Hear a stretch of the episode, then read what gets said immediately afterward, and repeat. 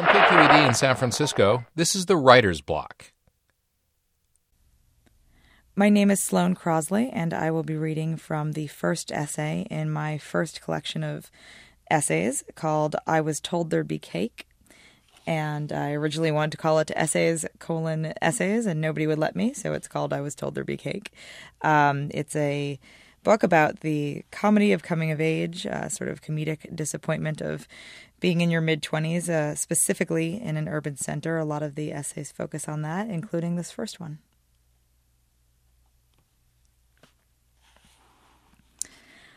This is called the pony problem. As most New Yorkers have done, I have given serious and generous thought to the state of my apartment should I get killed during the day.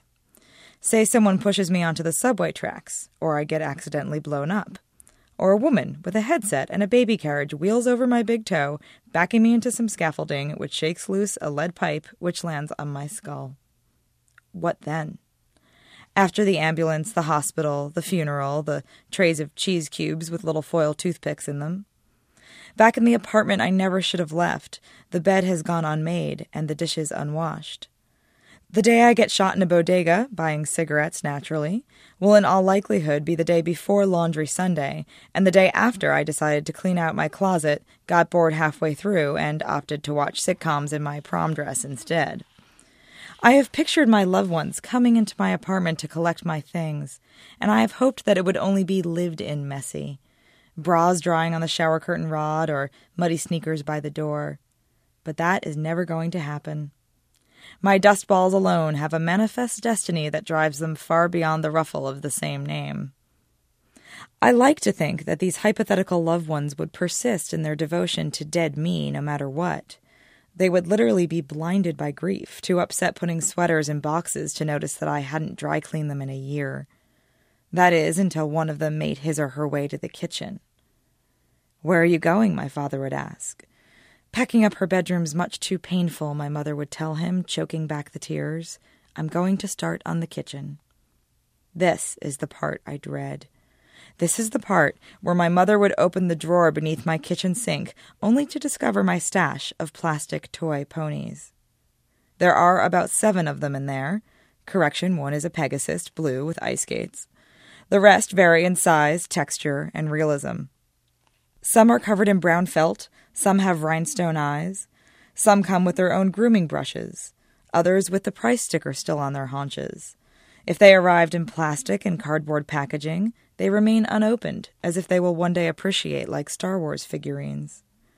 Perhaps they are not the dirtiest of dirty secrets, but they're about as high as one can get on the oddity scale without a ringer like toenail clippings. I'm not exactly sure how the ponies happened, though I have an inkling. Can I get you anything? I'll say, getting up from a dinner table, coffee, tea, a pony. People rarely laugh at this, especially if they've heard it before. This party's supposed to be fun, a friend will say. Really, I'll respond, will there be pony rides? It's a nervous tic and a cheap joke, cheapened further by the frequency with which I use it. For that same reason, it's hard to weed out of my speech. Most of the time, I don't even realize I'm saying it. There are little elements in a person's life, minor fibers that become unintentionally tangled with our personality. Sometimes it's a patent phrase, sometimes it's a perfume, sometimes it's a wristwatch. For me, it is the constant referencing of ponies. I don't even like ponies. If I made one of my throwaway equine requests and someone produced an actual pony, Juan Valdez style, I would run very fast in the other direction. During a few summers at camp, I rode a chronically dehydrated pony named Brandy, who would jolt down without notice to lick the grass outside the corral, and I would careen forward, my helmet tipping to cover my eyes. I do, however, like ponies in the abstract. Who doesn't? It's like those movies with animated insects. Sure, the baby cockroach seems cute with the CGI eyelashes, but how would you feel about 50 of her real life counterparts living in your oven? And that's precisely the manner in which the ponies clumped their way into my regular speech, abstractly. I have something for you, a guy will say on our first date. Is it a pony? No. It's usually a movie ticket or his cell phone number or a slobbery tongue kiss. But on our second date, if I ask again, I'm pretty sure I'm getting a pony. And thus the pony drawer came to be. It's uncomfortable to admit, but almost every guy I have ever dated has unwittingly made a contribution to the stable.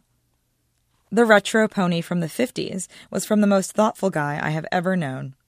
The one with the glitter horseshoes was from a boy who would later turn out to be gay.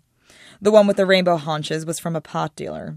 And the one with the price tag stuck on the back was given to me by a narcissist who was so impressed with his gift he forgot to remove the sticker. Each one of them marks the beginning of a relationship. I don't mean to hint. It's not a hint, it's a flat out demand. I want a pony. I think what happens is that young relationships are eager to build up a romantic repertoire of private jokes, especially in the city, where there's not always a great how we met story behind every great love affair. People meet at bars or through mutual friends, on dating sites, or because they work in the same industry. Just once, a guy asked me out between two express stops on the N train. We were holding the same pole, and he said, I know this sounds crazy, but would you like to go to a very public place and have a drink with me? And I looked into his seemingly non psycho killing, rent paying, Sunday Times subscribing eyes and said yes, yes, I would.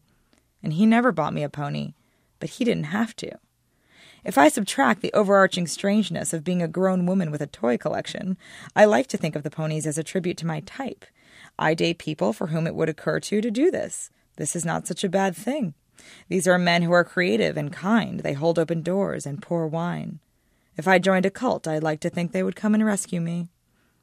No, the fulfilling of the request isn't the problem. It's the requesting that's off. They don't know it yet that I make it all the time, and I don't have the heart to tell them how whorish I am with my asking. For them, it's a deleted scene out of Good Will Hunting. For me, it's Groundhog Day. They have no reason to believe they're being unoriginal, probably because they're not. I am. What am I asking for when I ask for a pony, but to be taken for more unique than I probably am? The ponies, if by accident, have come to represent the most overtly sentimental part of my life. Because all of these relationships have ended, they have ended more or less badly. No affair that begins with such an orchestrated overture can end on a simple note. What I am left with is the relics of those relationships. After a breakup, I'll conduct the normal breakup rituals. I'll cut up photographs, erase voicemails, gather his dark concert t shirts that I once slept in, and douse them in bleach before I use them to clean my bathtub. But I won't touch the ponies. When I go to throw them away, I feel like a mother about to slap her child for the first time, to cross a line she never intended to cross. She is spitting mad. The arm flies up, but it never comes down. Yet I feel a pressure to do something with the ponies. Statistically speaking, my chances of getting smacked in the head with a lead pipe are increasing every time I lock the door behind me. Also, a drawer full of beady eyed toys is insanely creepy. But what to do? Actual love letters I do in stages.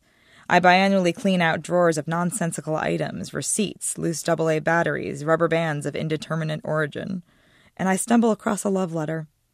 Unable to throw it out, I'll stick it in a drawer crammed at the bottom until I'll clean that one out too, and finally throw the letter out.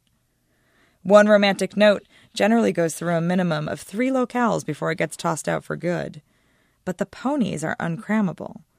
They're three dimensional and bubblegum scented and impossible to hide, even from myself. Every time I open the drawer, it's a trip down memory lane, which, if you don't turn off at the right exit, merges straight into the masochistic nostalgia highway. They are too embarrassing to leave out in the open, facing west, like a collection of china elephants. They are too many to slide under the sofa. They are too plastic to wedge behind the radiator. I want to send them around the world like that Travelocity gnome and have them come back to me years from now when I have an attic in which to shut them away.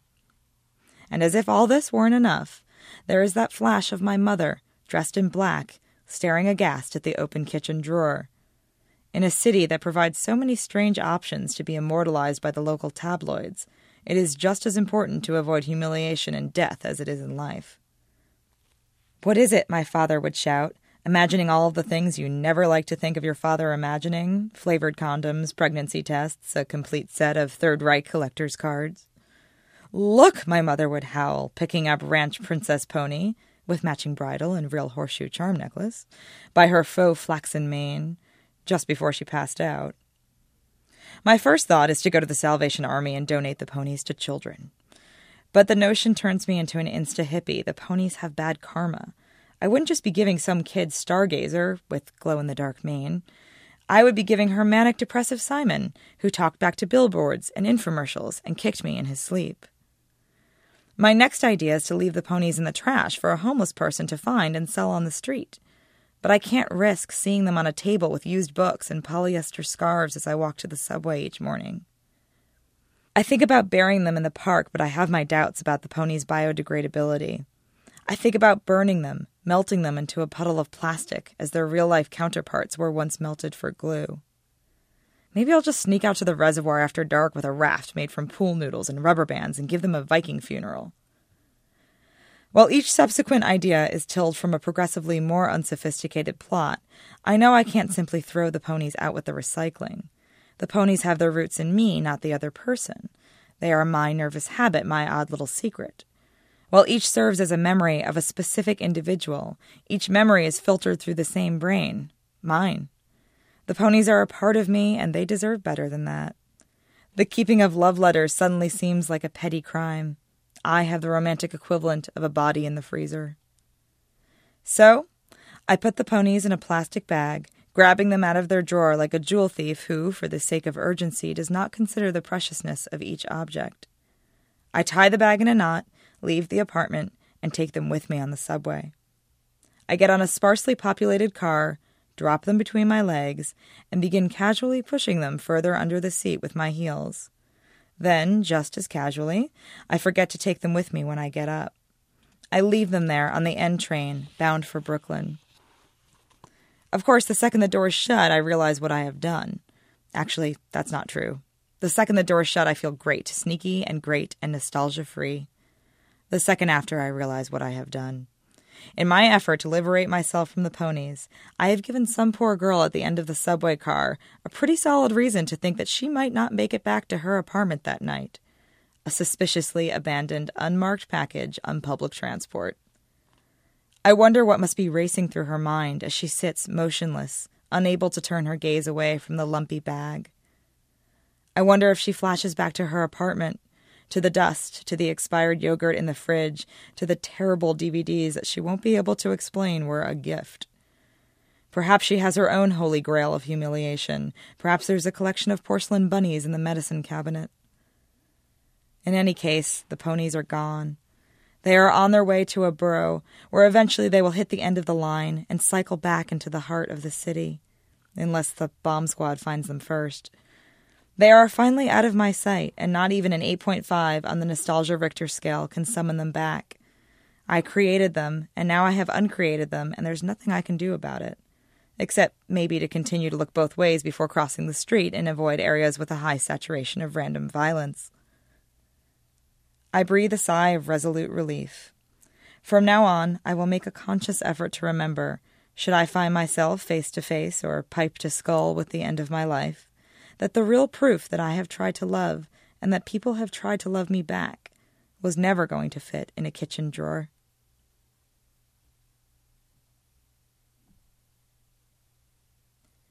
To subscribe to the Writer's Block and hear more stories, please visit www.kqed.org slash writersblock. The Writer's Block is produced by KQED.